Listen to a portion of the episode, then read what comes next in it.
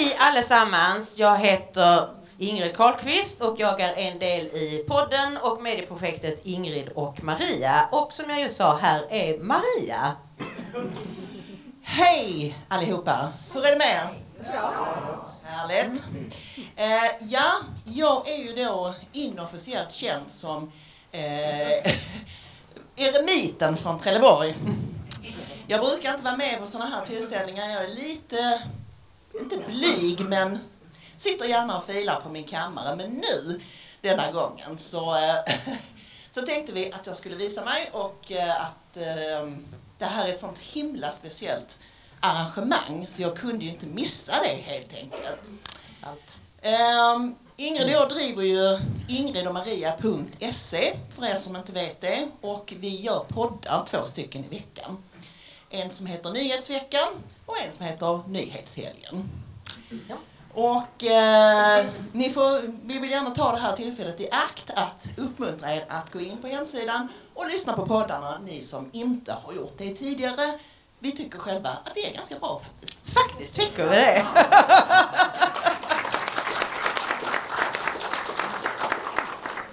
Men nu tänkte jag att vi skulle komma igång och komma till skott och därför ber jag att få överlämna ordet till kvällens moderator Ingrid Carlqvist.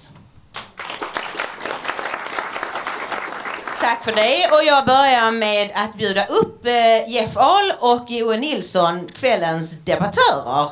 Välkomna.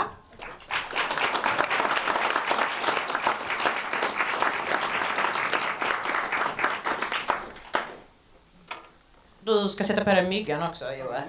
Mm. Men för er som inte känner de här herrarna så har vi Jeff Ahl som satt i riksdagen under eh, en mandatperiod, 14 till 18, för Sverigedemokraterna och hoppade av till eh, Alternativ för Sverige som då precis hade startat och gjorde sig känd för en del skojiga debatter som politisk vilde i riksdagen. Eh, och nu sitter han i partistyrelsen för eh, AFS. Han är nationalist, inte konservativ som jag felaktigt pås- påstod i artikeln. Men var på höger och vänsterskalan står han egentligen? Det ska vi fråga honom. Johan Nilsson, han har varit aktiv i många eh, eh, år i kommunistiska partiet men hoppade av när han valde att hålla tal på en gula västar demonstration i Helsingborg som arrangerades av det förskräckliga högerspöket Ingrid Carlqvist. Nu kallar även han sig för nationalist. Kan man verkligen vara både kommunist och nationalist? Det ska vi få höra. Och herrarna får nu börja med varsitt eh, inledningsanförande på tre minuter. Och jag bara säger ene bene knappt du slapp, så då börjar Joe. Sätter jag igång klockan. Hör ni mig? Jättebra. Vi får hoppas att denna debatt är inledningen på något som eh, det förhärskande etablissemanget längre fram såg som början på sitt slut. Att den konservativa högern...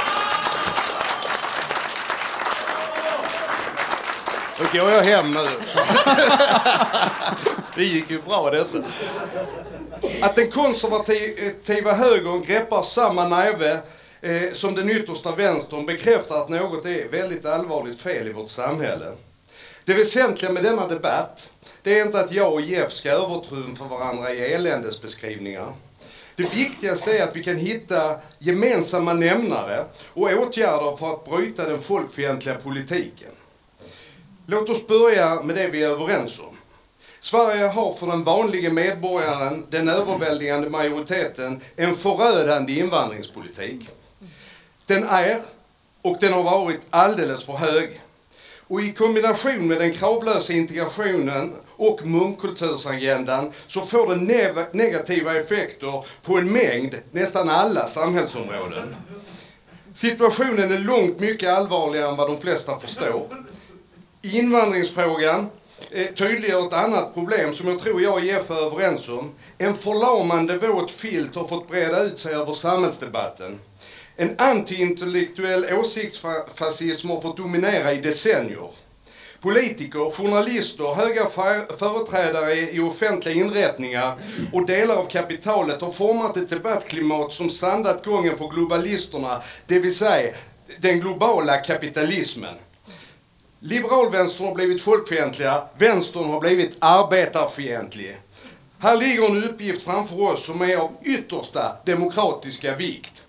Tolkningsföreträdet och den politiska korrektheten måste utmanas i betydligt större utsträckning av vanligt folk. Ängsligheten måste brytas. En bred rörelse som sätter nationsfrågan i första rummet måste sätta som viktig uppgift att stärka det politiska självförtroendet hos arbetarklassen, det vill säga folkmajoriteten. När jag säger arbetarklass menar jag vid och bred. Eh, de arbetande skulle jag kunna säga. För den avgörande anledningen till att överklass och PK-elit får dominera med sin folkfientliga politik är inte att de är så avancerade och starka. Nej, det är för att vi är så förbannat krumryggade och desorganiserade, vilket kvällens möte är en bra eh, motvikt till. Naivt invaggade i ombudsmannatänk och en övertro på den parlamentariska demokratin, när vi istället borde lära sig av helsingborgarna som först genom en massiv namninsamling får till stånd en folkomröstning kring en eventuell vansinnesförsäljning av vårt gemensamt ägda kraftbolag. Och sen i omröstning där, där över 50 procent av de röstberättigade deltog. Det är väldigt högt när det inte sker eh, i, normalt, när det är vanligt val så att säga. Eh, och där visar 96 procent att försäljningsivrarna var odemokratiska sabotörer. Man stöttar inte det. Eh, det är, ut, det är rörelsen underifrån som utgör demokratins bas. En passiviserad och förlamad arbetarklass kan etablissemanget hantera precis hur de vill. En välorganiserad och stridbar arbetarklass formar sitt samhälle för det stora flertalets bästa. Behövs det då en vänster? Eh, ja, det behövs en arbetarrörelse som tar avstånd från den existerande vänstern. Och inte bara det, utan också tar strid med den och avslöjar den. Det är många som kallar sig höger och som nostalgiskt beskriver hur bra vårt land var förr. Det blir lite lustigt. Vad var det som gjorde Sverige runt om i världen som ett för, att, att det var ett föregångsland? Var det den ohämmade kapitalismen, mina vänner? Det var det faktiskt inte. Håll er nu i stolarna. Det var de socialistiska incitamenten som gjorde att folk talade om oss över hela världen. Eh, skolan, den var inte privat. Eh, eh, den sociala bostadspolitiken garanterar en bostad i praktiken till alla till en vettig hyra. Den fick kosta pengar men den genererar arbete. Sjukvården, var den privat? Hade en miljon människor en privat sjukvårdsförsäkring på den tiden? Nej. Jag fortsätter. Det jag nämner är vad, det jag nämner är vad vi normalt förknippar med vänsterpolitik, eller hur? Vad vänstern och kommunisterna inte har kunnat hantera, det är diskussionen kring välfärdssamhällets baksidor och den nationella frågan. Och att invärningsfrågan är en klassfråga. De frågorna fick högern serverade på silverfat om en vänster som mest engagerar sig i annat. Således kan vi beskåda en eh, högerframryckning som triumferar. Tror de Spänn fast er igen. Min och många andras uppfattning är att den samhälleliga och politiska motsättning som skärps rymmer en revolutionär potential. Den förljugna verklighetsbeskrivning som liberalvänstern torgför avslöjas av allt fler. Förräderiet är av en sådan omfattning att de mest primitiva känslor väcks till liv. Jag är snart klar. Denna sunda och friska denna sunda och friska frustration måste kanaliseras i en riktning som leder till folkligt engagemang och aktivitet. En övertygelse om att så som det är behöver det inte vara. Det är den nya arbetarrörelsens uppgift. Men den kräver allianser. Och därför är jag här idag Jeff.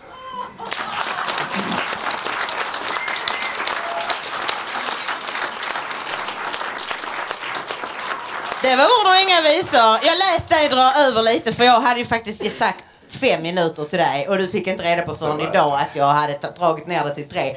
Så då går ordet till, till Jeff Ahl och du får också dra över lite. Fascinerande. Jag fick veta att det var tre minuter och jag har gjort allt jag kan här för att dra ner det till tre minuter också.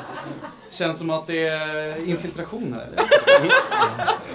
Skämt åsido. Eh, jag kan hålla med mycket Joe, Joe säger. Eh, självklart inte allt. Eh, jag ska börja lite grann bara kort AFS vad det är därför att vi som parti är ganska annorlunda gentemot andra partier. Vi har vissa politiska frågor där vi har tagit partipolitisk ställning. Eh, jag sympatiserar egentligen med allt utom en till två frågor. Jag tänker inte avslöja exakt vilka de frågorna är. Därför jag kommer företräda de här även om jag inte håller med. Eh, till viss del eller helt och hållet. Därför att eh, det måste jag göra som företrädare. Men AFS har också gjort det som jag ser som väldigt positivt. Man har inte tagit ställning i precis alla frågor. Vissa tycker det här är dåligt. Jag säger att det är precis tvärtom. Det är jättebra. Därför att inom den nationalistiska rörelsen, som ändå är... Jag själv gillar ju inte höger-vänster-begreppet. Jag pratar om nationalistiska rörelsen. Så ryms eh, personer som har lite mer, vänster, eh, har lite mer vänsteråsikter, sådana som har lite mer högeråsikter. Och sen sådana bipolära politiska personer som är själv som har både höger och vänsteråsikter. Eh, och det då för mig in på mig. Så därför, det vill jag säga nu att om jag råkar missa nu att säga att det här är mina egna åsikter och ni inte håller med mig, gå in då och kolla för säkerhets skull också på AFS hemsida för det kan vara så att jag av misstag glömmer bort mig här och eh, säger någonting just de här två frågorna som, som står i, i partiprogrammet som jag inte håller med. Eh, men jag ska försöka hålla mig till det så gott det går. Lite grann om mig själv då. Vad är min egen ideologiska grund? AFS är ett nationalistiskt parti. Jag tycker det är bra att vi har nöjt oss med det, inte lägger till några andra eh, eh ideologiska aspekter eller andra ideologiska variabler utan låter företrädare stå upp för olika frågor så att ni väljare kan kryssa den person som bäst överensstämmer med era ideologiska preferenser. Eh, jag eh, själv skulle vilja jag är nationalist i huvudsak. Jag hämtar idéer egentligen från alla håll där jag tycker att det är bra. Ehm, hör och häpna, Miljöpartiet kan ha rätt ibland. Eh, händer väldigt sällan och mer av misstag än medvetet. Ehm, men det händer ju såklart. Eh, det, och nu ska eh, någon eh, en sån här ideologisk idé som man inte får prata om, korporativismen. Det som faktiskt byggde Sverige starkt en gång i tiden. Den tredje positionen kallar vissa den.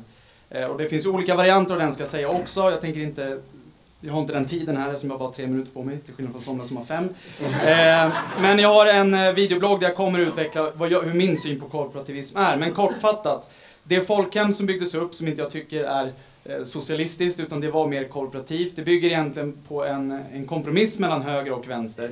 Hela folkhemsidén var från början, eh, den som inspirerade till Per Albin Hanssons folkhemstal var mycket en högerperson, eller en person som tillhörde, tillhörde högerpartiet som heter Rudolf Kjellén. Eh, han var, vad ska man säga, innovatören till det medan Per Albin Hansson var, och den dåvarande socialdemokratiska regeringen genomförde det. Eh, och det var inte så stora åsiktsskillnader mellan de större partierna. Eh, vad bolsjevikerna i VPK tyckte det vet jag inte i detalj, men de var säkert motståndare till folkhemmet och såg det säkert som en högerideologi. Eh, människor som träffar mig när jag pratar, är de utpräglat vänster, då tycker de att jag är höger. Är de utpräglat höger tycker de att jag är vänster. Och det definierar väl egentligen mig ganska mycket som person. Däremot så har jag ju väldigt, det, vad ska man säga, i folkmun det som kallas för konservativt, ja då är jag konservativ. Men jag, är inte, jag kallar mig inte konservativ för de som är lite mer insatta i ideologin därför att jag tror inte på försiktighetsprincipen. Är en massiv omfattande återvandring försiktighetsprincip? Nej. Däremot kan jag ha traditionalistiska värderingar. Jag tror på könsroller, jag tror att vi behöver förtydliga dem mycket mer och återgå till mer traditionella könsroller till exempel. Det är väldigt höger. Till, eh, ett sånt exempel. Och där var faktiskt eh, dina tre minuter plus Nej. Jo. Jag har inte hunnit. Över. Jag, inte, ja, ja. jag kommer skicka in en skriftlig protest. Ja. Men jag kanske får tid att... Du får nog tid. Eh, vi ska hålla på en stund här och eh, när vi är färdiga med själva debatten så kommer vi att släppa in er i publiken för eventuella frågor. Eh, vi har, jag och Maria har satt upp fyra stycken teman för den här debatten. Det är först invandringen som har krossat Sverige. EU-frågan är nummer två. Nummer tre är välfärdsstatens utformning och nummer fyra har jag döpt till feminism eller familjepolitik. Vi kör igång med tema ett, invandringen som har krossat Sverige. Och min fråga till er båda.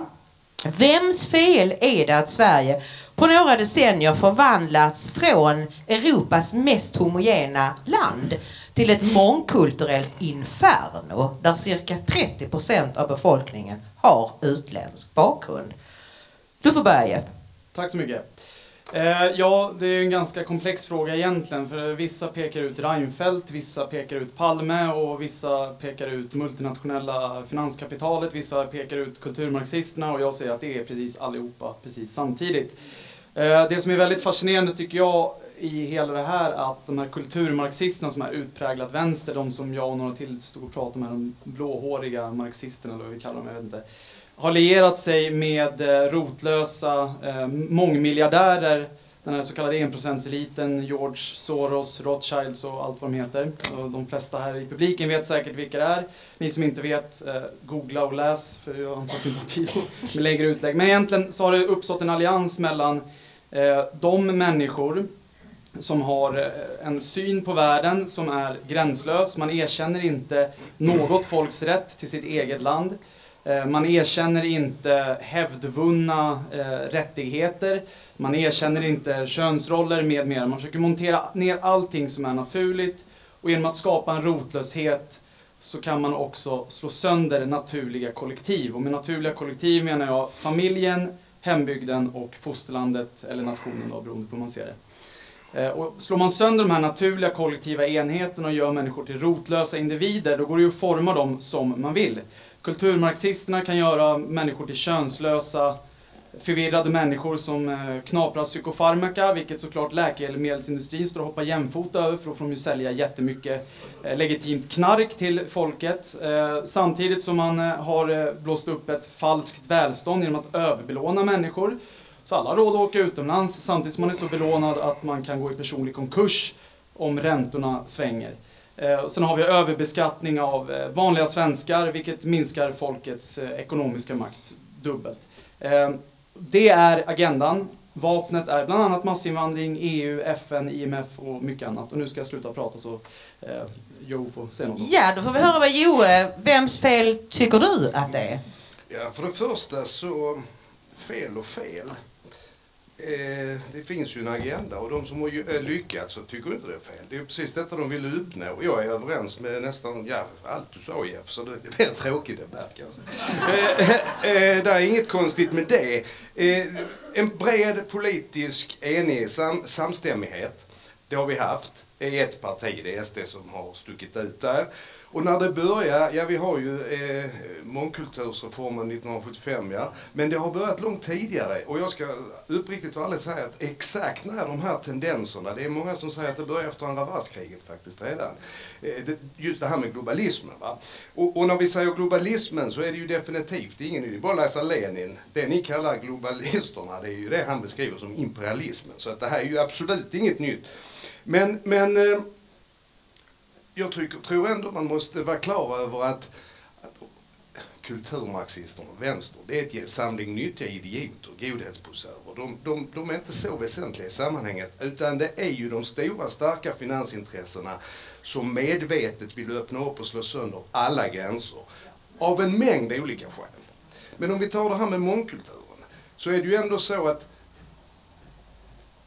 klankulturerna vi som sitter här vet om att de kommer att ha en, att de har en djävulskt negativ effekt på samhället. Men det, det genererar ju en sak till. Det genererar ju nya klankulturer.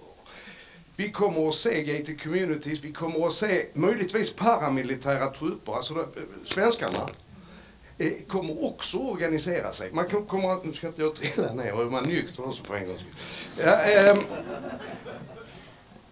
vi kommer alltså se ett fullständigt splittrat samhälle och utifrån mitt perspektiv så är det att lyckas. Han hade fullständigt rätt Reinfeldt. Eh, det är inte så lätt att slå sönder en svensk välfärd Eh, bara genom skattepolitik och en individualisering och privatiseringar etc. etc. Men med, med, med massinvandring och mångkultur så kommer det sista släggan som slår sönder allt. Det förvandlar människor till, vi, vi blir sämre som människor vill jag påstå. Vi blir mer och mer individualistiska, vi blir rädda. Eh, vi får ett samhälle där, och stod och pratade med, jag ser inte ett skit, ser ut som morsans sollampa på 70-talet. Eh, jag stod och pratade med en, en, mycket trevlig kvinna här, men som också berättar om den här korrekthetsfascismen som finns. Att man inte vågar ens till sina grannar, och på sin, att definitivt inte på sin arbetsplats, vad man tycker och tänker. Det, du, ja, nu hoppar jag in här. Du kan inte fullständigt ta över showen, Joel. Eh, eh, ja, och då är ju nästa fråga då, hur ska Sverige botas? Är det vänstermedicin eller högermedicin som gäller? Jeff? Ja, eh, jag eh, tror ju på eh, en kombination. där Vissa vill ju utmåla AFS som ett eh, högerparti. Vissa, inte lika många, försöker utmåla som ett vänsterparti. Det beror ju helt på återigen ideologisk preferens. Eh, om jag ska använda någon form av metaforer. Jag tror det behövs en del, en del rejäla eh, vänsterjabbar och sen en rejäl högerkrok för att sänka dem. Eh, och den rejäla högerkroken handlar ju mycket om det här immateriella, det som har nedvärderats av globalisterna. Alltså återigen, vad är det viktiga i samhället? Alla tjatar om dessa pengar och jag själv inte jätteintresserad, har länge, ska jag säga, inte varit intresserad av ekonomisk politik, även om det är viktigt. Det är ju ett av vapnen. Jag menar, jag själv har haft, innan jag satt i riksdagen så har jag ju haft jobb där jag har haft ganska dålig lön. Jag har varit ganska lycklig ändå. Hela det här äh, tramset kring, alltså att man lägger för mycket vikt på det materiella. Jag tror mer på att bygga Eh, starka sociala, kulturella strukturer där vi håller samman. Jag tycker att eh, eh välfärden vi har haft i Sverige, även om jag inte håller med om allt i välfärdsstaten, så tycker jag att det är en, en grundbas för en minsta värdighet för människor. Jag ser ju nationen som en förlängning av familjen och därför behöver vi också ta hand om varandra. Eh, men, men, och det här tog jag upp för ett tag sedan också, vi har idag en, eh, ett samhälle som har gått från gör din plikt och kräv din rätt till att kräv din rätt. Punkt. Ja. Eh, och det där funkar inte. Ska vi ha en välfärd och sen exakt hur den ska utformas, det kan vi debattera. Jag har åsikter kring det och där finns det jättemånga olika. Så måste folk arbeta och göra rätt för sig. Eh, bidragsparasiter, det, är inte bara, det, är inte, det finns ju inte bara bland de som har kommit hit till Sverige som har lockats hit med bidrag och köps med bidrag som någon sorts valboskap. Eh, och det är ju inte bara deras fel att de har kommit hit heller, de har ju blivit hitlurade många av dem. Det gäller ju även många svenskar. Vi har en allmän moraliskt, ett allmänt moraliskt förfall där just den här pliktkänslan urholkas allt mer. Och det har med den här hyperindividualismen att göra. Jag kommer inte dit, så nu ska jag ta upp det. Jag, jag anser att varje svensk ska vara en självständig och stark individ, stå, sta, individ, stå stadigt på egna ben, men du ska arbeta för de kollektiva, naturliga kollektiva enheternas bästa och det är familjen, hembygden och fosterlandet. Du själv som individ betyder... Du själv som individ, eh, vi är, alltså det är många som det liksom går emot vår arts, vi är ett flockdjur. Och då säger det är inga djur. Jo, människan är ett flockdjur, vi organiserar oss i grupper. Det går vi emot med den här hyperindividualismen. Man pratar om välstånd, att folk är så lyckliga. På vad? Psykofarmaka? Alltså det här är en tydlig indikator. Oh, vi är så rika och mår så bra idag så vi måste knapra en massa knark vi inte behövde göra tidigare. Är vi lyckliga då? Mår vi bra då? Nej. Vi måste hitta tillbaka till de här immateriella värdena som betyder något. Gemenskap, eh, samhörighet och att vi strävar mot samma mål, vilket vi gjorde tidigare. Och sen så bygger vi en framtid tillsammans utan att skapa onödiga klasskonflikter eller vad det än månde vara. Det tror jag vi behöver prata mer om och därför behövs både och. Om jag ska, ja, ska du nu säga att du håller med om allting igen Joe? Det hoppas jag inte. Lite debatt här. Eh, jag håller med om mycket, nästan allt. Um, det viktiga, det glömmer vi F. Riktig vänsterpolitik, det är stoppad invandring, återvandring, eh, inför en assimileringspolitik stenhårt. Eh, och budskapet som går ut till alla. Den som kan jobba, jobbar, annars ät grus. Så med den attityden och inställningen och med det sagt så kan man gå vidare till de andra mer klassiska grejerna. Och då anser jag att eh, jag sa till exempel inte att Sverige har ett socialistiskt, det har det aldrig varit. Jag sa socialistiska incitament. Och de måste vi återvända till. Vi måste riva upp i princip varenda privatisering. Vi måste kasta ut eh, kapitalisterna ur vård och omsorg. Och jag råkar vara en sån vallfärdskapsel så jag kan väl hoppa rätt ut genom fönstret. Det blir lite sjukt, men, men nu snackar vi politik och inte privatmoralism. Vi måste alltså återförstatliga posten, vi måste åter... Ja, den är ju förstatlig förlåt, men tillsammans med danskarna som har snurrat oss. Eh, eh, järnvägen, etc, etc, etc. Och det är också så att kapitalism, som många av er företräder, den fungerar ju bäst när den inte hämningslöst får agera. Den måste ha motstånd. Eh, klassisk socialdemokratisk reformpolitik hade nog fungerat ganska bra. med en, en, en engagerad och aktiv arbetarklass som inte nöjer sig bara bli företrädare av människor som, som man kan rösta på var fjärde år. Utan stenhårda fackföreningar, då får man nog slänga ut varenda sosse där är. Eh, och ett stort, stort folkligt engagemang underifrån som sagt. Och tillbaka till klassisk reformpolitik med en stenhård invandringspolitik. Och i det, självklart, eh, ta tillbaka de här frågorna, att kunna prata om kultur, kunna prata om moral, eh, eh, gör din plikt, kräv din rätt. Hela den diskussionen har ju blivit ockuperad av den konservativa högern. Vänstern har sagt, ta den. Ni kan sköta det. Och då sitter vanliga knägare och tänker, vänta ett tag, de säger bara logiska, förnuftiga frågor, eller eh, synpunkter. Ungefär så. Så jag anser definitivt att det krävs krävs genuin vänsterpolitik. Stenhård eh, vänsterpolitik som inte har ett skit med identitetsvänsterns eh, linje att göra. Tack. Intressant. Vi kommer tillbaka till detta tror jag Jaha, i punkt tre. Ska jag inte fortsätta? Nej, okej. Okay. Jag, hade, jag, hade, jag, bara lite, jag, jag tror att eh, privatiseringar kan jag hålla med om. Det finns mycket privatiseringar som har slagit helt fel och det kan jag hålla med om. Sen måste man ju också vara eh, nu ska vi kanske inte djupdyka i det, men man måste ju också se från fråga till fråga. Vad gäller privatiseringar så kan det finnas privatiseringar där det är lämpligt och inte. Eh, absolut inte när det gäller eh, järnväg, vägar med mera. Det är ju helt knasigt. Eh, det byggs ju inte två järnvägar eller tre järnvägar bredvid varandra och så har man en fri marknad att välja på. Då är det ju ganska idiotiskt att eh, avreglera det. Och det är ganska intressant, bara för att ta upp hur korkade våra politiker är, när man har totalt misslyckats i flera länder när man har avreglerat järnvägen. Och vad gör man i Sverige? Man avreglerar järnvägen. Och, då, elmarknaden, och vilka släpper man in? Då är vi där igen. Då kommer en massa utländska företag och profiterar på den svenska marknaden. Det vi har byggt upp med våra svenska skattemedel. Eh, det såg vi ju i Frankrike också, den här korrupta eh, IMF-organisationen som företräds av, jag vet hon, Christine Lagarde, som varit inblandad i massa korruptionsskandaler under sin tid som fransk eh, finansminister. De satt och administrerade det kaos som de själva hade skapat i Grekland och snodde allt från det grekiska folket. Till och med vattnet blev privatiserat. Alltså det, det, det finns ju alltid en balans. Jag företräder ju en linje det ska vara balans mellan den fria marknaden och det som är statens ansvar och det gäller att hitta en balans. Jag tror att vissa saker kan förändras lite över tid beroende på teknologiska utvecklingar med mera. Eh, vad gäller till exempel flygplatser och så vidare. Det kan finnas, just nu tror jag att det behövs väldigt mycket statligt engagemang där, därför att det, annars har vi inga flygplatser i, i, Sverige. Men i framtiden vet vi inte, det beror på helt vilka förutsättningar som ges. Eh, så jag tycker man ska vara ganska pragmatisk i de här eh, frågorna. Återvandring, det var bra att du tog upp det. Eh, som, det är väl inte så många som vet det, nu är det ju ingen av oss som inte är för återvandring. Så det var väl knappt värt att debattera det, men det är såklart den enskilt viktigaste frågan också för att ta bort det främsta vapnet globalisterna har mot oss. EU är ett, FN är ett, men det absolut mest effektiva det är att söndra inifrån. Eh, om du stänger handen och håller en Kina-puff, ja då försvinner ju handeln så att säga. Och, och det är ett, effektivt, ett, ett, ett billigt effektivt sätt att totalt eh, krossa den tidigare homogena, starka samhörighet vi hade. Så. Ja, då, då har jag en snabb liten snabb, bara snabb. Hur många av, vi säger 30 procent av den svenska befolkningen har någon slags utländsk bakgrund. Hur många av dem ska återvandra enligt dig Jeff? Ja, så vi har ju under sex år så har vi ju räknat på hur många vi kunde skicka hem eh, rent logistiskt eh, och då pratar vi om en halv miljon.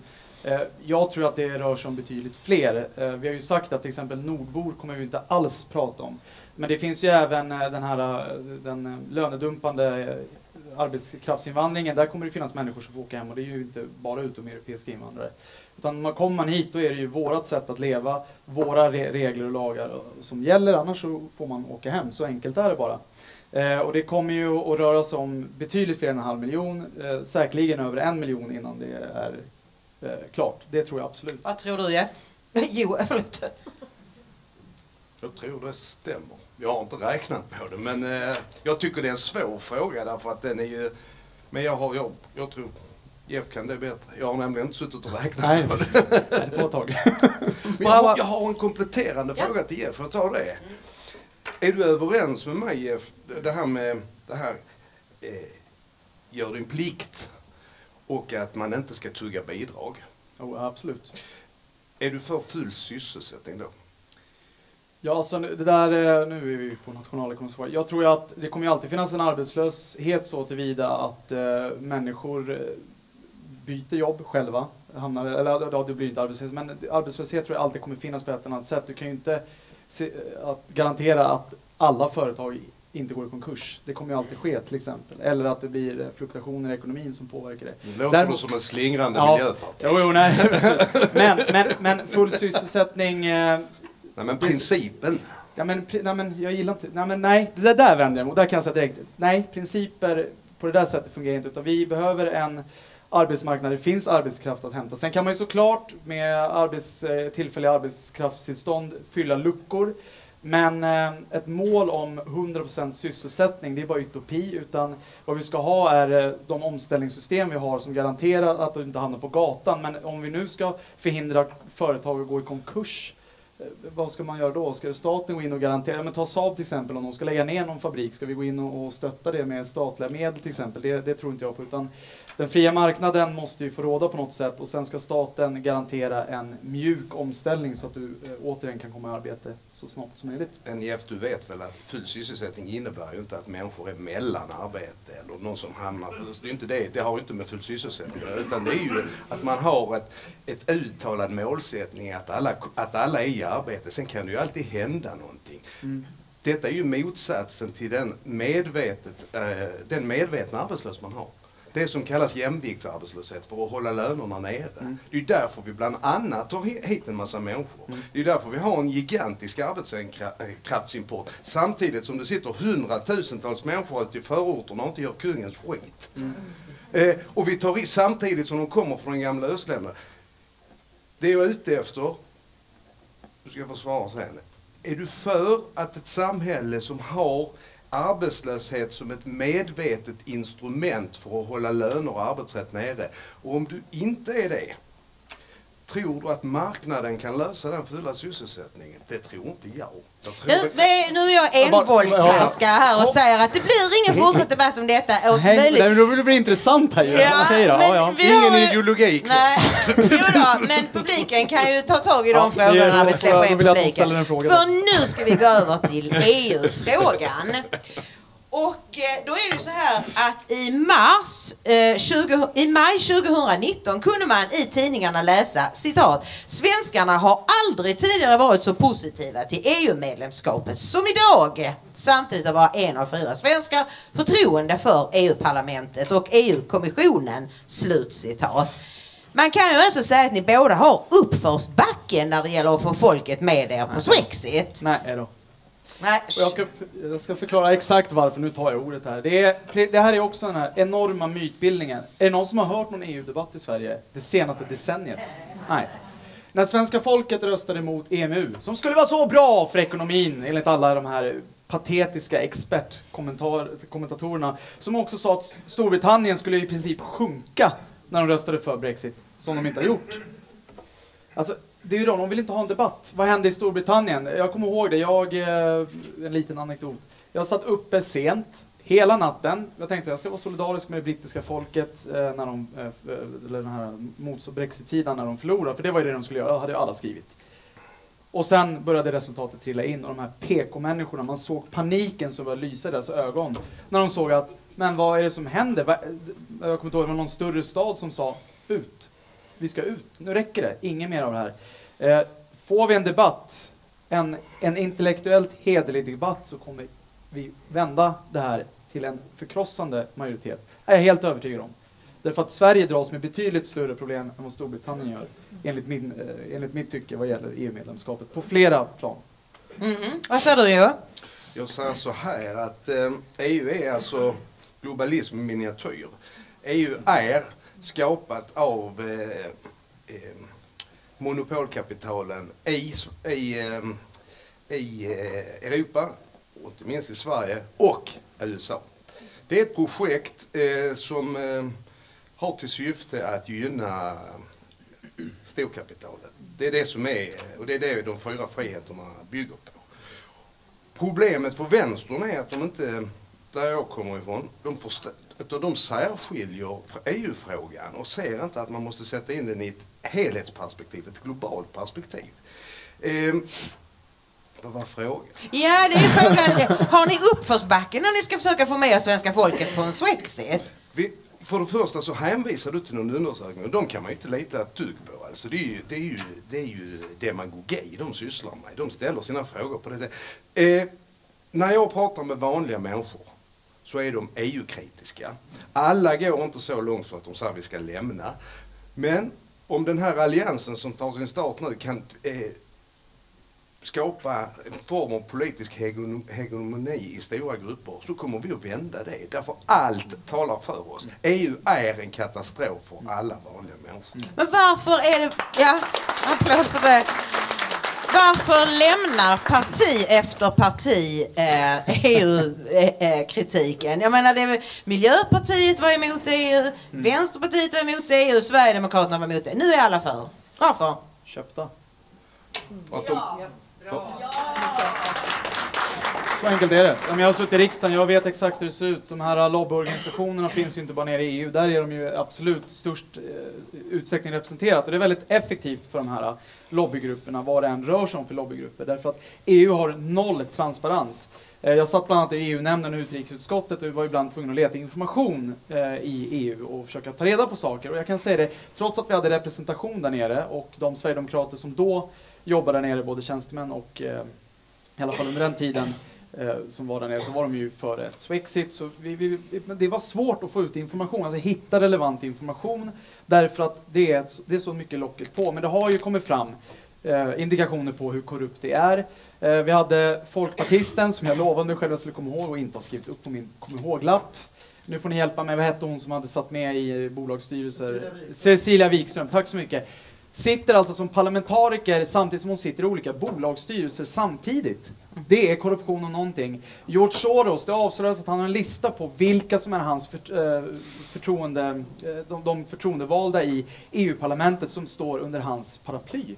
Alltså vi har ett köpt EU-parlament och en kommission som idag, framförallt idag, består av korrupta ex-politiker, kulturmarxister som vill påtvinga oss den här massinvandringen, som vill påtvinga oss den här eh, globalistiska hegemonin och eh, belåningscirkus och allt det här. Eh, nu vet jag inte vad frågan var, för nu, nu blev jag också upp här. Nej, men det är ju alltså varför. Ja men varför? Varför det de lämnar den här och därför. Och det är där Farage tog upp det. Det blir ju jäkligt lätt att köpa människor. De får egen limousin, de får pengar i näven som de inte ens behöver redogöra för vad de gör med. Skattefritt. Eh, De behöver inte betala samma skatt som vi andra och så vidare. Det är klart att då blir de ju korrupta också. Därför behöver man idealister, som Farage till exempel, för att knäcka det här också. Mm.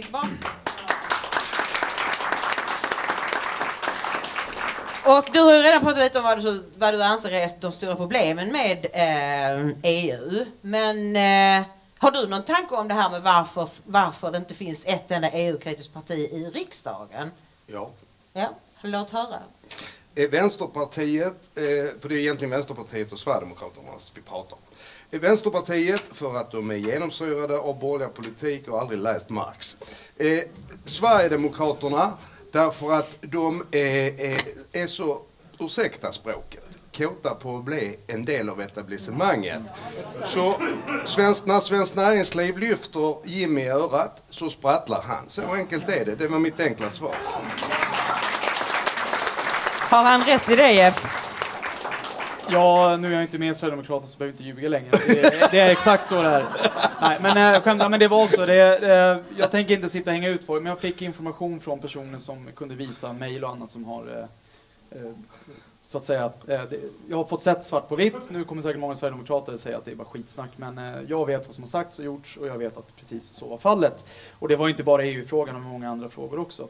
Och det här är ju fel, jag menar man kan ju tycka vad man vill i olika frågor, eh, eh, rätt eller fel, men du kan ju inte byta fråga bara för att någon petar ner en bunt med pengar eller ett löfte om ett fint lobbyjobb sen, utan då ändrar du åsikt på basis av empiri eller att du har läst till det här själv. Jag har svängt i frågor också ehm, eh, där jag inte tyckte likadant. Eh, Vi kan ta vårt, eh, vårt parti som företräder platt skatt. Jag tyckte inte platt skatt var en bra idé först. Sen har jag ändrat åsikt för jag har läst på själv. Det är ingen jävel som har gett mig massa pengar för att jag ska ändra åsikt i den frågan. Eh, utan det handlar ju hela tiden om att du, det måste finnas någonting, ett resonemang, ett logiskt resonemang bakom varför du byter. Inte bara för din egen vinnings skull. Mm. Och det är ju så det ser ut. Sveriges riksdag, EU-parlamentet, korrupta, proppmätta politiker som ofta inte haft ett vanligt hederligt jobb. De har aldrig drivit ett eget företag, aldrig lyft en hammare i hela sitt liv, slitit i sjukvården eller någonting. De har ingen kunskap, de är ytliga och rent ut sagt korkade, många utav dem. Eh, som vi sett i. Eh, snabb fråga. Vilket land följer närmast efter Brexit? Ja, jag, eh, nu är det här en förhoppning och en riktig analys. Vi pratade lite om det i podden. Jag tror Danmark därför att eh, vi har nya borgerliga som har lyft Dexit-frågan som en av huvudfrågorna. Vi har eh, eh, heter han, Mor, Mor, Morten Messerschmidt Mm. i Dansk Folkparti som nu var ute igen och sa att vi behöver en folkomröstning. Eh, Dansk Folkparti företräder också att det ska vara en folkomröstning. Även om nu partiet i sin helhet vacklar väl även de då i, i frågan om eh, Dexit. Och blir Brexit en succé, då, då, då kommer det gå fort. Tror jag. Jag tror det. Har du någon kandidat? Sverige. Lite naivt kanske. Du var naiv. Du, kan väl, du får säga det när Danmark lämnar. Ja, ja. Men när vi lämnade till Danmark, då kan du säga det. Jag var Nej, naiv. Jag, jag, var tror naiv jag får men. rätt där också. Ja, då går vi över på kvällens tredje tema som är då välfärdsstatens utformning. Och då undrar jag, hur kommer den svenska välfärden att se ut när ni har kommit till makten, Johan Nilsson? Ja, det kan jag inte svara på. Eh, därför att jag är med i det här Framåt Sverige som är alltså ett nätverk över hela landet med tio punkter. Väldigt spretigt så. Det, det är ett, ett, ett försök att skapa en ny arbetarrörelse som är överens med Jeff här men som har arbetarrörelsens eh, klassiska värderingar. Vänster i fördelningspolitiskt sätt. Eh, men alltså välfärdspolitiken i Sverige var ju i grunden bra. Vi kommer in på baksidan av det. Men där finns ingen anledning att eh, ifrågasätta den vad det gäller intentionen och målsättningen. Eh, en fri offentlig sjukvård, skola till, till våra unga, eh, etc. etc. Den måste bejakas och utvecklas. Vi måste rulla tillbaks bandet och plocka bort girigbukarna från de här verksamheterna. Och massor av privatiseringar måste rivas upp. Eh, så att, eh, men samtidigt så måste det tillföras den här, vi måste våga tala om att välfärden, nu glider jag in lite på den andra frågan men det är ofrånkomligt. Vi måste våga att har man ett välfärdssystem så är det klart att det missbrukas ibland. Och det ska man inte acceptera. För om man accepterar det, eller gör som där jag kom ifrån, huvudet ner i sanden och det pratar vi inte om. Då, det, det, det, det understödjer och lättar upp möjligheten att ge, förändra och försämra välfärden. Alltså måste man prata om välfärdens negativa sidor och att vi är människor. Det bor en parasit i oss alla. Det, privatmoralismen bara fjanterier. Eh, och det ska vi vara medvetna om. Vi är människor av kött och blod med våra brister och därför kan vi också missbruka system om de finns. Med en öppen debatt om det så kan man också reducera ner det. Då kan man reducera ner det och man kan eh, ut, då, då skapas det möjlighet till en, till en välfärd som inte missbrukas mer än i enstaka fall. Och det vet vi. Det är inte problemet. Det är den organiserade överutnyttjandet nu av framförallt invandrade människor. Det är det som är problemet. Men där har de lyckats. För vad, vi vad som har hänt är ju att hela skattemoralen håller på att lösas upp. Du kan ju knappt gå ut till folk och säga att betala skatt. Progressiva skatter kan jag ju stå här och mala om, för jag tycker det är sunt. Det faller ju platt till marken. Vad ska jag betala skatt för? Så vi måste... Här, invandringen får effekter på alla områden. Mm. Ja, intressant. Jag tänker... Någonting som har, som har förundrat mig när det gäller politikerna som är för massinvandringen det är hur kan de tro att människor som kommer hit som inte känner någon släktskap och lojalitet med Sverige och svenska folket, varför ska de inte utnyttja systemet? Jag menar svenskar har åtminstone eh, de flesta vett att skämmas om man låtsas vara sjuk när man inte är sjuk. Men hur kan man tro att människor som kommer från helt andra, som inte, har, som inte delar våra värderingar, mm. Trodde man någonsin det Jeff eller har man bara struntat i vilket? Det är klart de inte... Alltså jag brukar säga så här, eh, vissa vill ju peka ut alla politiker som skyldiga. De är, sitter olika hemliga sällskap och så vidare. Så är inte så det fungerar och globalisterna ska vi säga nu, för det, det, det, det vill jag ha klart. Det, de styr inte saker i detalj, utan de pressar saker i en viss riktning och hoppas att det faller ut bra. Det är därför de håller på att tappa greppet, för du kan liksom, det är ganska komplext.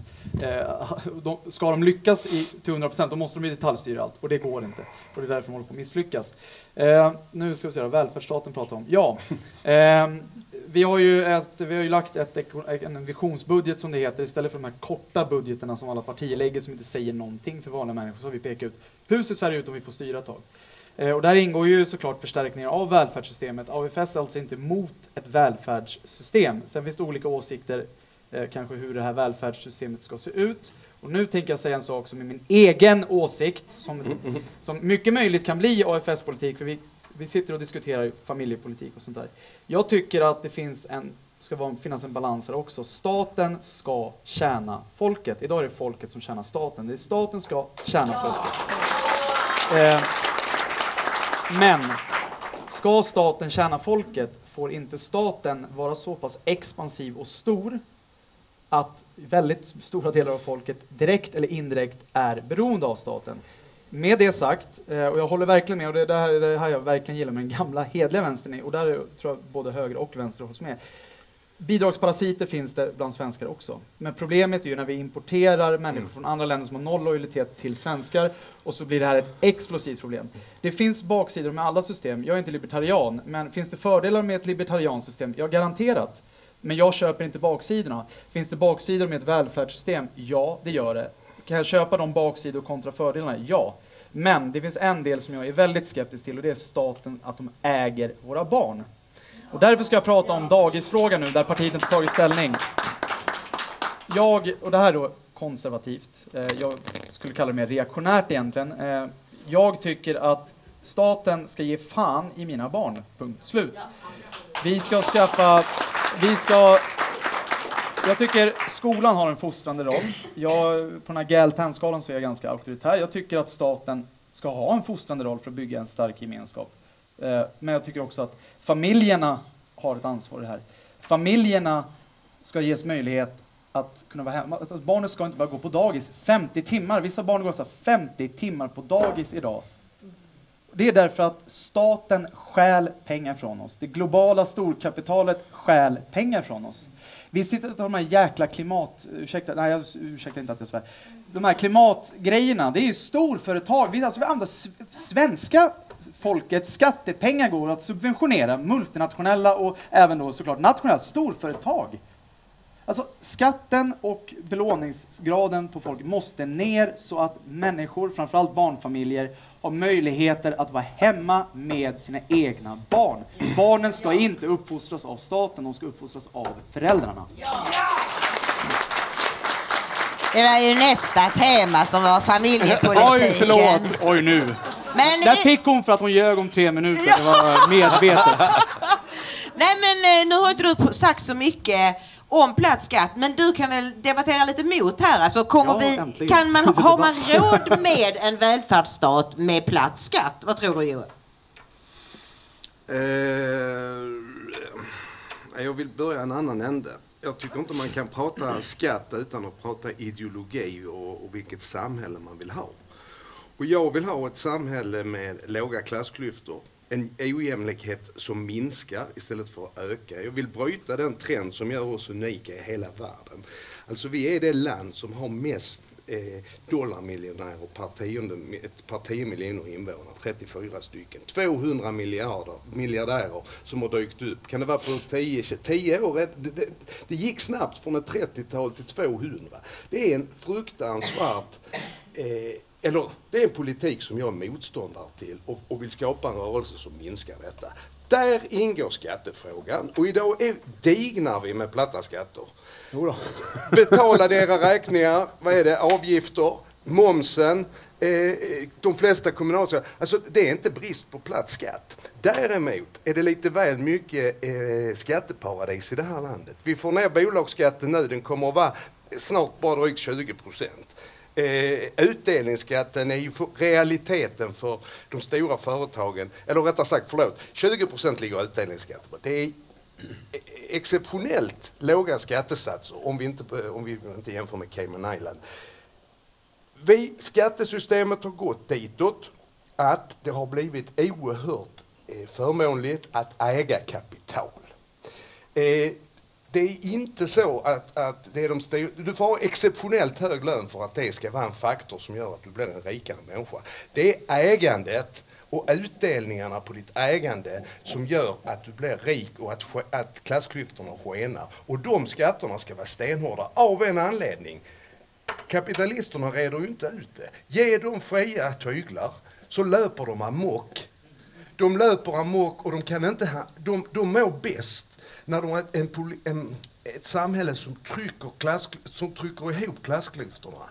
Därför att när de tjänar för mycket pengar så återinvesterar de inte i en utökad produktion. De flyttar in pengarna i kasinohjulet, spekulationsekonomi, och den är förödande. Det är den desperationen när, när de inte vet vad de ska göra av sina stålar som vill att de ska köpa vårt kraftbolag i Helsingborg och där de kastar sig över allt. Hade de kunnat äga luften hade de gjort det, jag svär. Eh, va, Jag, jag ska... Jag ska säga så mycket och eh, ska säga också, det har vi lyfts väldigt mycket inom den nationella rörelsen också, att det finns ju ett, ett problem, alltså, vi måste förstå att politisk makt är en, en maktfaktor. Alla har, kan rösta, det är politisk makt, alla har en röst. Men den ekonomiska makten är inte obetydlig. Jag tror däremot, och jag, nu är det så, vi har gått till val på, kommer gå till val på att vi vill eh, harmonisera de här skatterna. Kapitalskatt och inkomstskatt ska vara exakt lika hög. Det ska alltså inte vara olika på det sättet.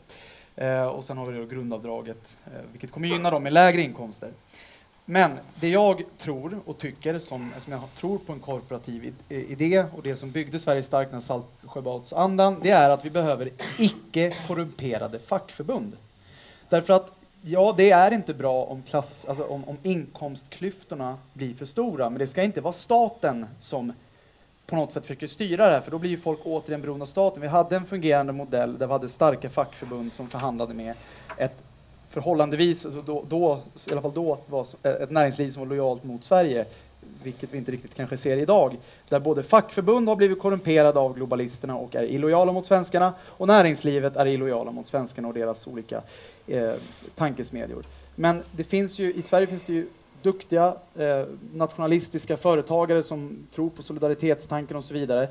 Det vi behöver är en fungerande svensk modell igen, den gamla modellen, inte dagens korrupta fackpampar som sitter och förhandlar bort arbetarnas löner och sen super upp eh, medlemmarnas pengar eh, utomlands. Så det, det jag tror är att vi behöver eh, de som företräder den arbetande delen av befolkningen på rätt sätt och inte lierar sig med de krafter som sönderprivatiserar och eh, försöker att köpa upp hela länder. Det är min lösning. Jag tror inte att det ska vara staten som ska reglera. Eh, borgarna införde det här jobbskatteavdraget. Eh, folk fick mer i börsen. Sen fick vi ett RUT och ett ROT-avdrag för medelklassen så någon fattig jävel kan städa toaletterna åt dem. Ehm, och så nöjer man sig med detta. Man blir, det är att korrumpera vanliga människor. Därför att samtidigt så har från mitten av 80-talet så har skillnaden mellan arbete och kapital bara ökat. Efter världskriget så bara minskade de konsekvent. Det blev mindre och mindre skillnad och sen vände de. Och för, för att vanliga människor ska känna att de har mer i börsen så har man använt skatte, eh, ska, eh, skattetekniska redskap. Vem tjänar på det?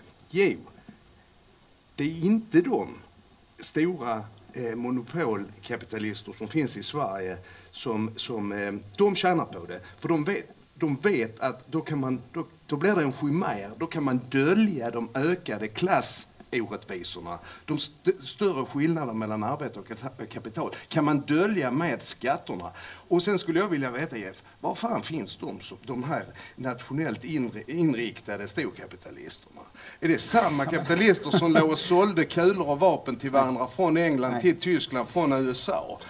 För det, för det finns företagare som är hur bra som helst, världens största hjärta och vill alla sina anställda väl. Men Wallenbergarna och hela storfinansen, de, har en, de, de är globalister och de har initierat hela EU-frågan. Ja, Ja, ja men, det men, men det är det här som tror jag skiljer eh, oss åt. Jag, själv kommer från en arbetarfamilj eh, och jag menar, jag, jag, har ju ingen, jag har inget egenintresse av att, att sänka mina egna föräldrar och många av mina vänner, men jag säger det att Svenska arbetare behöver stå på sina egna ben och det gör man genom fackförbund som är icke politiskt anslutna. Idag är det ju sossarna och fackförbunden är ju samma sak. Och de är ju lika proppmätta eh, båda två. Vad som behövs är fackförbund som företräder arbetarna i eh, löneavtalsrörelserna på riktigt. Eh, sen har vi ju, jag menar, vi tar Ingvar Kamprad som, eh, det är ju en, en riktig kapitalist på många sätt. Men han hade också hjärtat på rätt ställe som investerar hundratals miljoner nu i Norrbotten och landsbygden. Därför vill jag inte, jag, jag ser inget intresse, alltså det finns inget egenintresse av att peka ut svenska framgångsrika företagare som ett hot mot svenskarna. Däremot, Wallenbergarna och, och många andra finns det mycket att säga om. Eh, och vi kanske inte ska fördjupa oss för mycket kring det, för då kommer vi bara stå och prata om det. Men det finns såklart eh, om man säger så här, som vi var inne på, det finns parasiter i alla samhällsklasser. Mm. Problemet är att när parasiterna är väldigt högt upp med väldigt mycket ekonomisk makt så blir det ett reellt politiskt Precis. problem. Det finns, men jag tänker inte stå och peka ut hela överklassen, för det är många i överklassen. Det finns bra människor i överklassen och det finns dåliga människor i överklassen.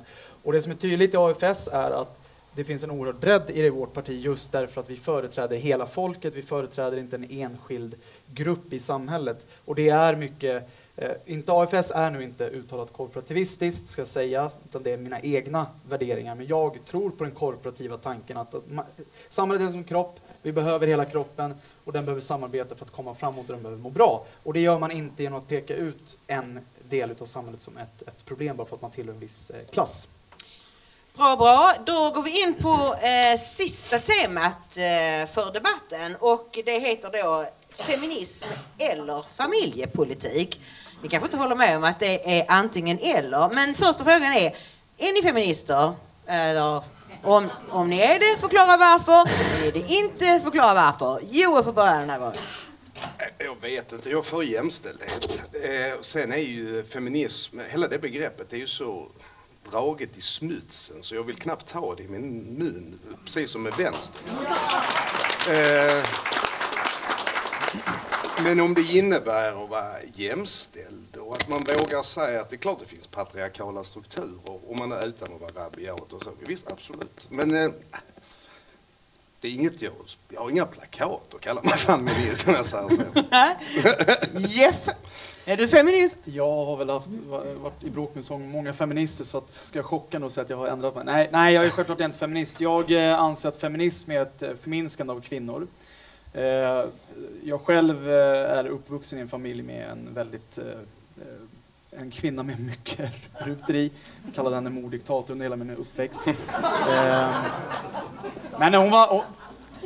Jag har mycket att tacka henne för, så det var inte negativt nu i efterhand i alla fall. I alla fall, alltså, kvinnor och män är olika, kvinnor och män ska vara olika. Det finns ingen, jag eh, tror på att vi ska stärka könsrollerna. Kvinnor och män ska göra det de är bra på.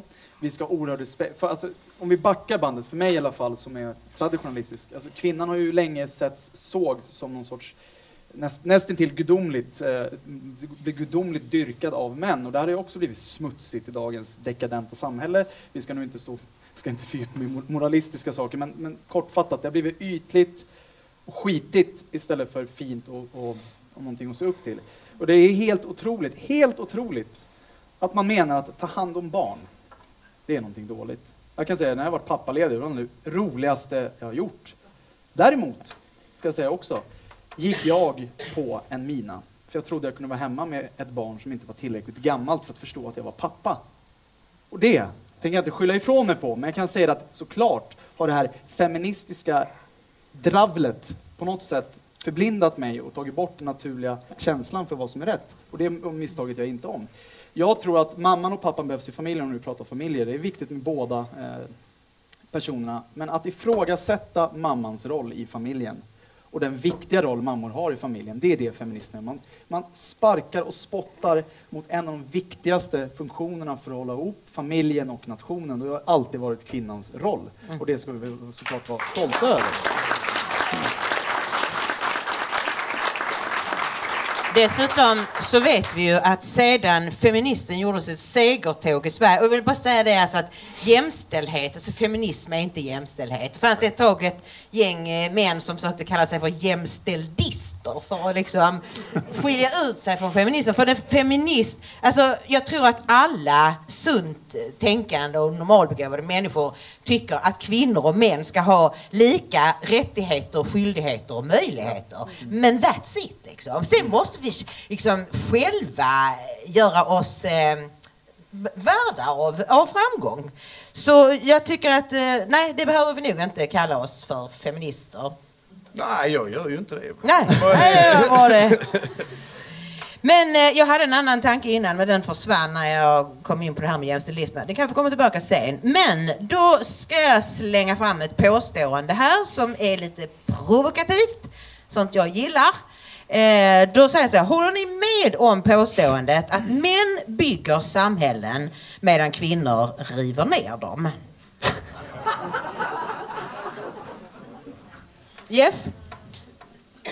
Jag har ganska grov humor så jag kan säga mycket annat också om vi pratar jag ser rösträtt. Står upp. Nej, jag tycker inte män eller kvinnor river upp eller river ner. När män och kvinnor hittar sina naturliga roller och vi bejakar dem så bygger vi samhället tillsammans. Eh, men det gör vi ju inte idag. Man fem, försöker feminisera män och maskulinisera kvinnor och det går åt helvete rent ut sagt. Och det är också en anledning varför folk tuggar psykofarmaka. För att vi får inte vara svenskar, vi får inte vara män och vi får inte vara kvinnor. Och så tar man upp den här machorollen alla pratar om. Jag jobbade i Försvarsmakten tidigare, ett riktigt sånt där machojobb. Ja, vi, det är väl klart att det är väldigt grovkornig humor och så vidare. Men samtidigt så har man ju en oerhörd respekt för kvinnor egentligen. Man måste ju få skämta lite också. Och det, alltså det, man, man, man, eh, man skapar ett, eh, ett sjukligt samhälle där folk trippar på tå. Vi har den här löjliga samtyckeslagen. Vissa tycker den är jättebra, men snälla någon, ska jag och min fru skriva kontrakt med varandra nu? Mm. Inför varje byte av position. Precis, självklart. Ja, alltså Glöm inte det. Nej, nej, nej, nej, men det, det här, det här är så, alltså man, man politiserar det sexuella. Det har man gjort med Pride, man gör det med den här förbannade samtyckeslagen. Det är löjligt. Våldtäktsmän med mera, straffa dem istället. Men det gör ju inte feministerna. Och dessutom, det är ju bara att kolla nu den här metoo-rörelsen. Varenda våldtäktsman, eller de här våldsmännen i den här kändissfären och mediasfären, de är ju feminister säger de. Och det är ju för att de är misslyckade män. Det är sojapojkar, betahannar som aldrig kan få en riktig kvinna. Och så måste de ta till de här. Jag menar feministerna, de... de... Ja, alltså, döm våldtäktsmännen till riktiga straff istället. Det är väl eh, bättre, men det gör de ju inte. De är ju inte. Det handlar inte om kvinnors rätt eller mäns möjlighet eller kvinnors möjlighet. Det är bara... Ja, de vill bara få oss att må dåligt helt enkelt. Ja, jag vill bara förklara lite vad jag menar med det här att män bygger samhälle. Alltså nu pratar vi då om i det offentliga. Du, så här, vi bygger samhället tillsammans, självklart, när vi har lite olika roller. Men det som har hänt sedan kvinnor fick rösträtt, det är 99 år sedan, nästa år är det 100 år, så har vi raserat det svenska samhället och hela det västerländska samhället. Jag menar, man släpper ut kvinnor i det offentliga så finns det åtminstone de som påstår att mäns roll är att bygga starka samhällen medan kvinnor ser till eh, liksom sin egen och ser till sina barn. Och har de inga egna barn så för de över det på afghanska barn och så vidare. Så vidare. Ja, Joel, du får ta upp den här tråden om du vill. Mm. Alltså, jag, man pratar ju ofta om att, eh, hur betydelsefull invandringen är för att, för att bygga vår välstånd. Men det, sanningen är ju att utan kvinnorna, hade vi inte fått ut kvinnorna i arbetslivet så hade vi ju aldrig eh, lyckats eh, bygga det här välfärdslandet. Så det är ju den, eh, så, eh, det är ju svar på frågan. Kvinnorna var helt nödvändiga för att vi skulle bli så rikt land som vi är.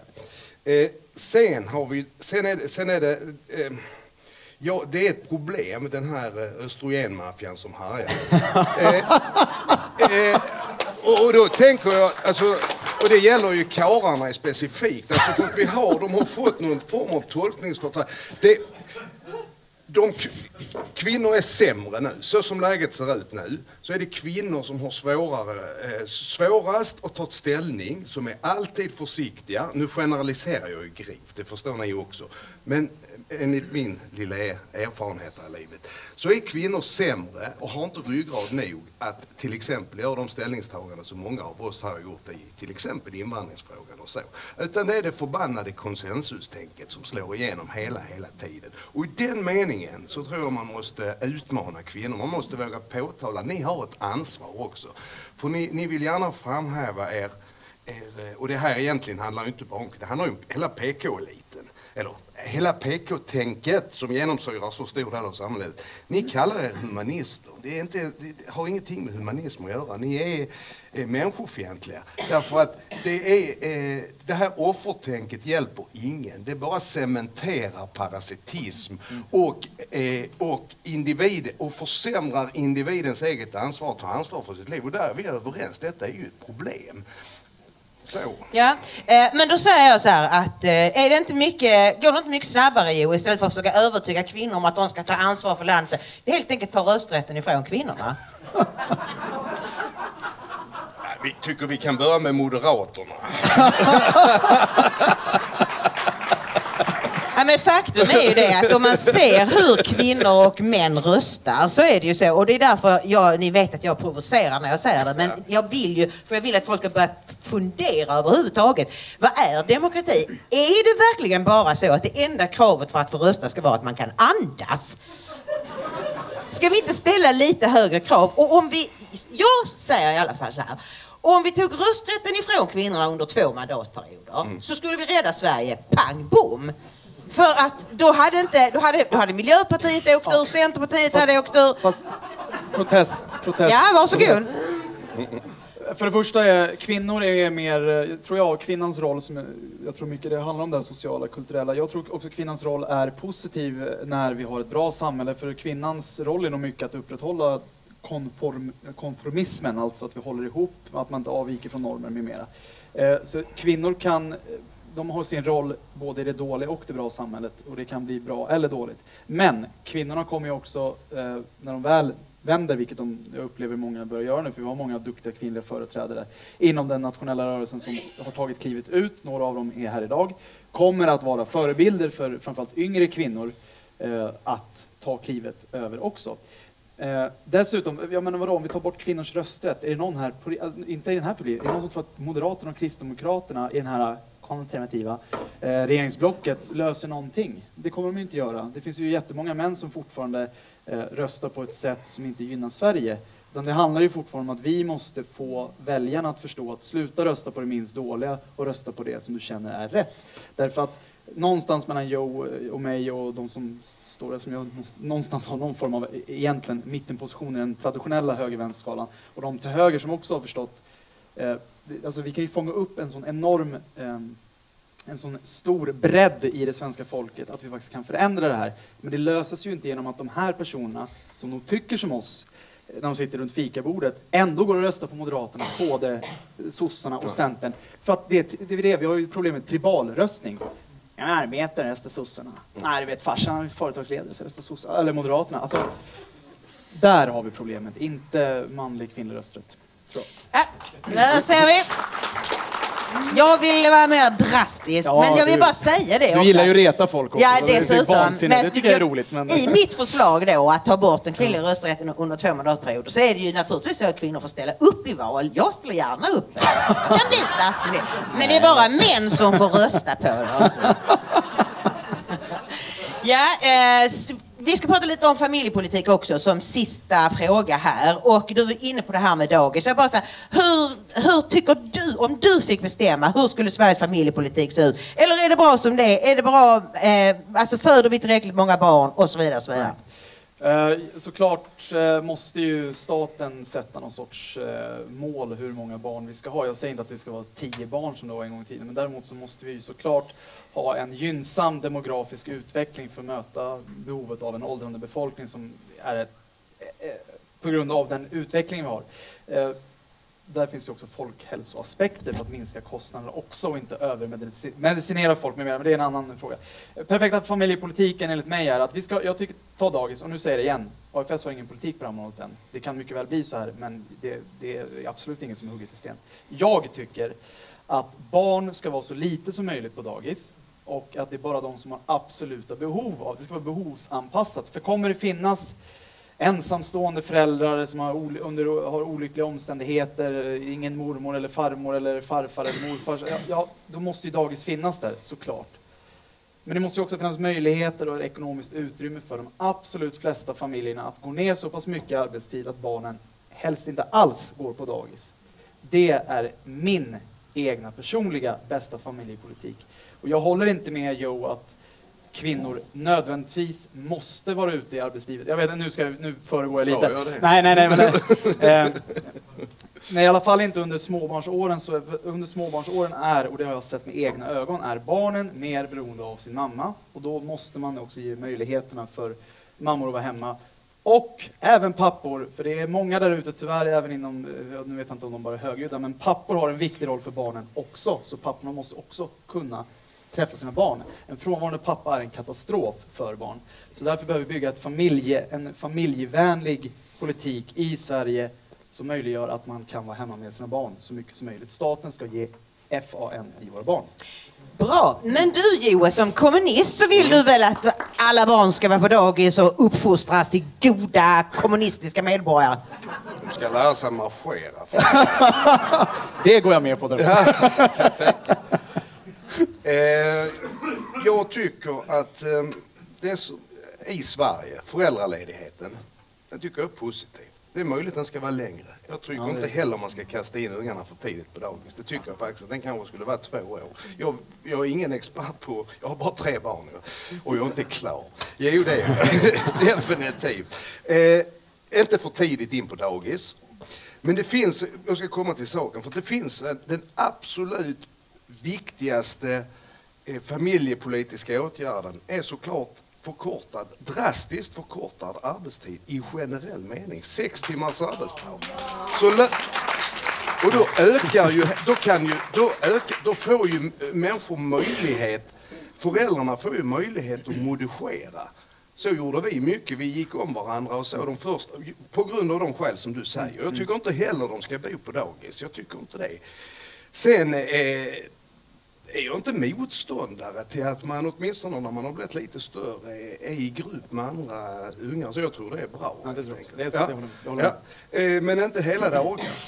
Eh, Så att eh, ungefär så. Sex timmars arbetsdag, den mest, bästa familje, familjepolitiska åtgärd. Är det verkligen det Jeff? Eller ska vi, ska vi återinföra sambeskattningen Ja, istället? jag tycker sambeskattning är jättebra. Ehm, inget som vi har tagit ställning till. Nu ska jag, måste jag tänka. Nej, jag tror inte vi har sagt ja till sambeskattning, men eh, jag tror ingen är emot det i och för sig, AFS heller. Men i alla fall, jag, Du jag, kan väl förklara, kanske vet inte alla ja, vad sambeskattning är att man beskattar hushållet och inte enskilda individerna, utan eh, hushållets totala inkomst beskattas. Eh, med hänsyn till att vi propagerar för platt skatt så är det ganska naturligt steg att göra också. I alla fall, vi ska fortsätta med familjepolitiken innan jag tappade för jag glömde pennan som Johan med sig. Ehm, Kan hyra det. Ja, precis. Kan jag det? Kapitalisten här, va? va? Hycklare. Ja. Kan få låna den till hög, hög, konsultbolag. 10 procents ränta. Ja, eh, nej, men jag tror inte, absolut inte på sex timmars arbetsdag. Jag tycker att man ska ge familjerna möjlighet att gå ner i arbetstid. Eh, genom olika sätt. Dels då beskattning. Och Ungern har ju haft många bra förslag. Polen har många bra förslag. Eh, och genom att skapa ekonomiskt utrymme så skapar man också möjligheten att laborera med det här. Eh, de många kan ju fortfarande göra det, men det finns de som inte kan det och det ska vi ge större möjligheter till. Sex timmars arbetsdag, det är återigen, då får fackförbunden försöka förhandla fram det i sådana fall. Det ska inte, jag är inte förespråkare för Eh, sex timmars arbetsdag generellt. Eftersom vi får ett samhälle som utvecklas allt mer automatiserat och mycket- så vidare så är det jättebra med den svenska modellen för då kanske man kan förhandla sig fram dit i framtiden om vi får en, en, en, en teknikutveckling som medger det. Men det ska inte staten hantera utan det hanteras då av utav fackförbunden. Och då ska vi ha fackförbund som sagt som företräder sina medlemmar och inte gör som Ylva Törn, jag vet att det är många som tillhör eh, säkert Kommunal här, som gjorde det största sveket i eh, antagligen modern tid vad gäller eh, fackförbunden. Man har förhandlat till sig sämre villkor än vad arbetsgivaren hade eh, föreslagit för från det sämst betalt. Och det här är så typiskt. Jag kan, jag kan se framför mig Ylva Törn sitta med den dåvarande proppmätta Göran Persson som sitter och smörjer kråset med svenskarnas skattemedel och festar på alla möjliga dyra lyxartiklar att de sitter där och han mer eller mindre berättar för henne, så här ska du göra nu.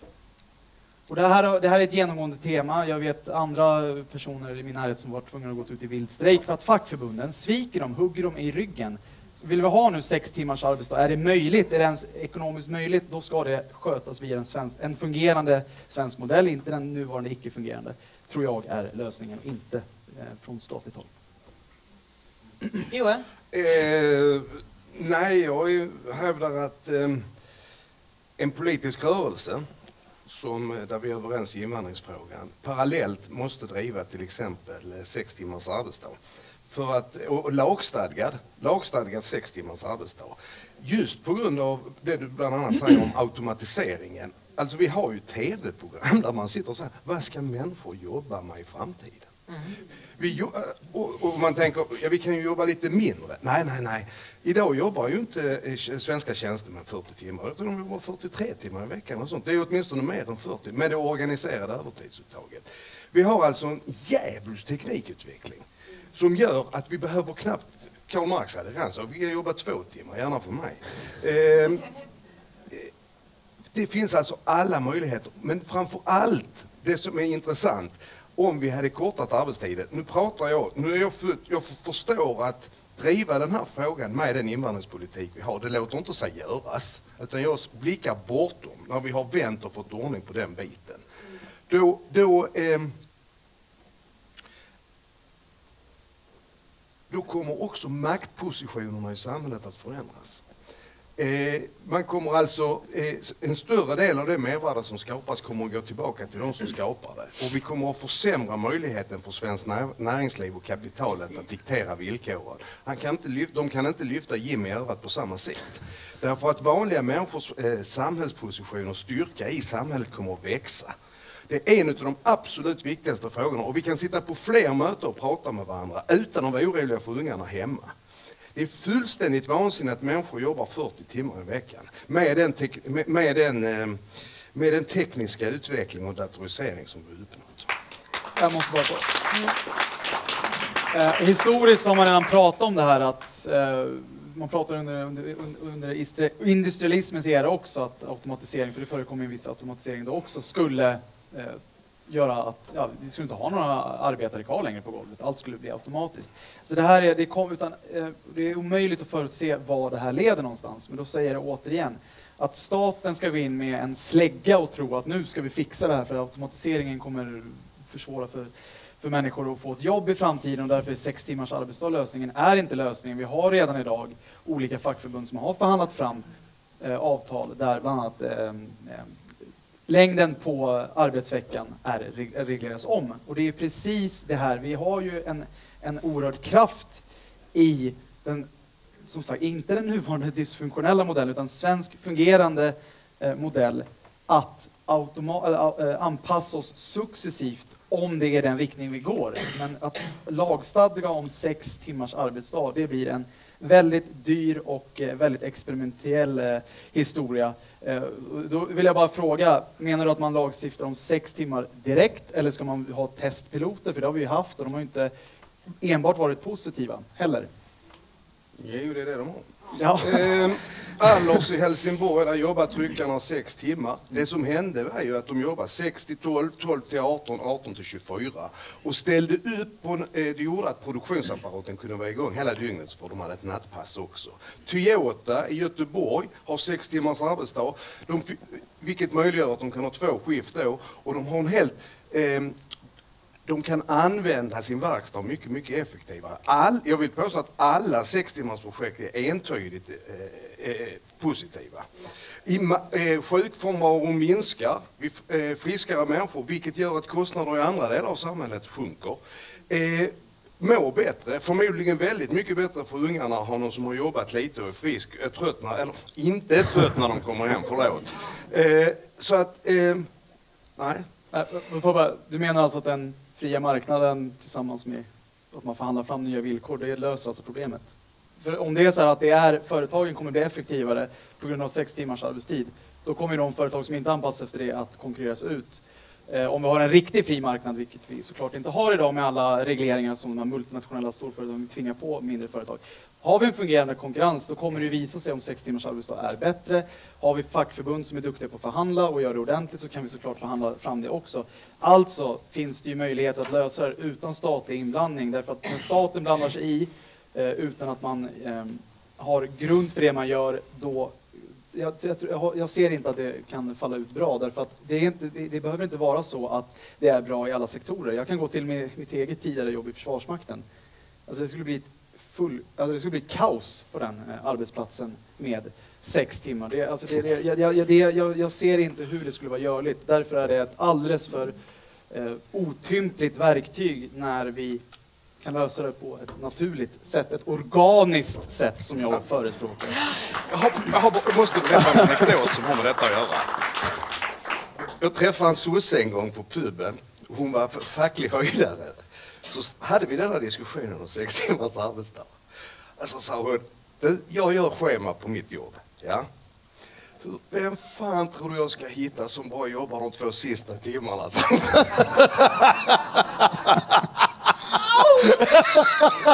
Sosse.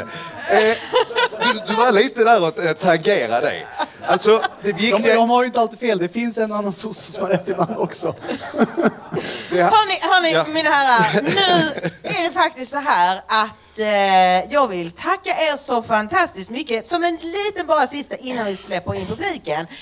Ver, verkar vara det bästa med Framåt Sverige? Tycker du Jeff? Eh, jag tycker det här är väl bra att vi faktiskt fick lite debatt om saker där vi inte tycker lika. Det, eh, vi behöver, det, det positivaste det är att det visar nu att vi har folk från, som spänner från det, den riktiga yttersta högern, inte då det som PK-media målar ut som högerextrem, alltså den yttersta eh, högern som egentligen är libertarianer som också har förstått det här och vi har den yttersta vänstern som också har förstått det här och så har vi oss gråa, tråkiga för detta statliga tjänstemän som bara vill ha saker som fungerar, som också har förstått det här. Och jag tror att det vi ser nu, jag sa, eh, eh, jag kommer inte ihåg om det var i något av avsnitten jag, med min blogg eller om det var eh, på Twitter, att 20-talet kommer att bli en det kommer att vara ett politiskt paradigmskifte. Och det kommer att bli. Eh, jag och Joe pratade om det här innan, att det skulle ju vara väldigt skönt om vi kunde gå tillbaka till 50-talet där vi kunde diskutera lyxfrågor. Det vill säga, ska järnvägssträckan dras hit och dit? En jävla göteborgare, ni ska inte ha det här, jag är stockholmare. Alltså, de här, det var, det var, nu, nu, nu raljerar jag väldigt mycket och överdriver, men vi, det var ju lyxfrågor vi pratade om förut. Idag det är inte liksom 1% högre skatt, 1% lägre skatt. Vi pratar om existentiella frågor. Det här är viktiga att vi enas eh, i olika, framförallt då, partier och rörelser som inte är kopplade till riksdagspartierna och visa att vi bygger upp en ny folkrörelse, en ny nationell eh, kraft, en folkrörelse med alternativmedia och, eh, och alla andra olika projekt. Eh, vi har haft Gula västen och många andra frön som man prövar sig fram. Tillsammans kan det svenska folket besegra globalisterna och jag är väldigt glad att vi har fått med oss den yttersta vänstern också. Oerhört glad för det.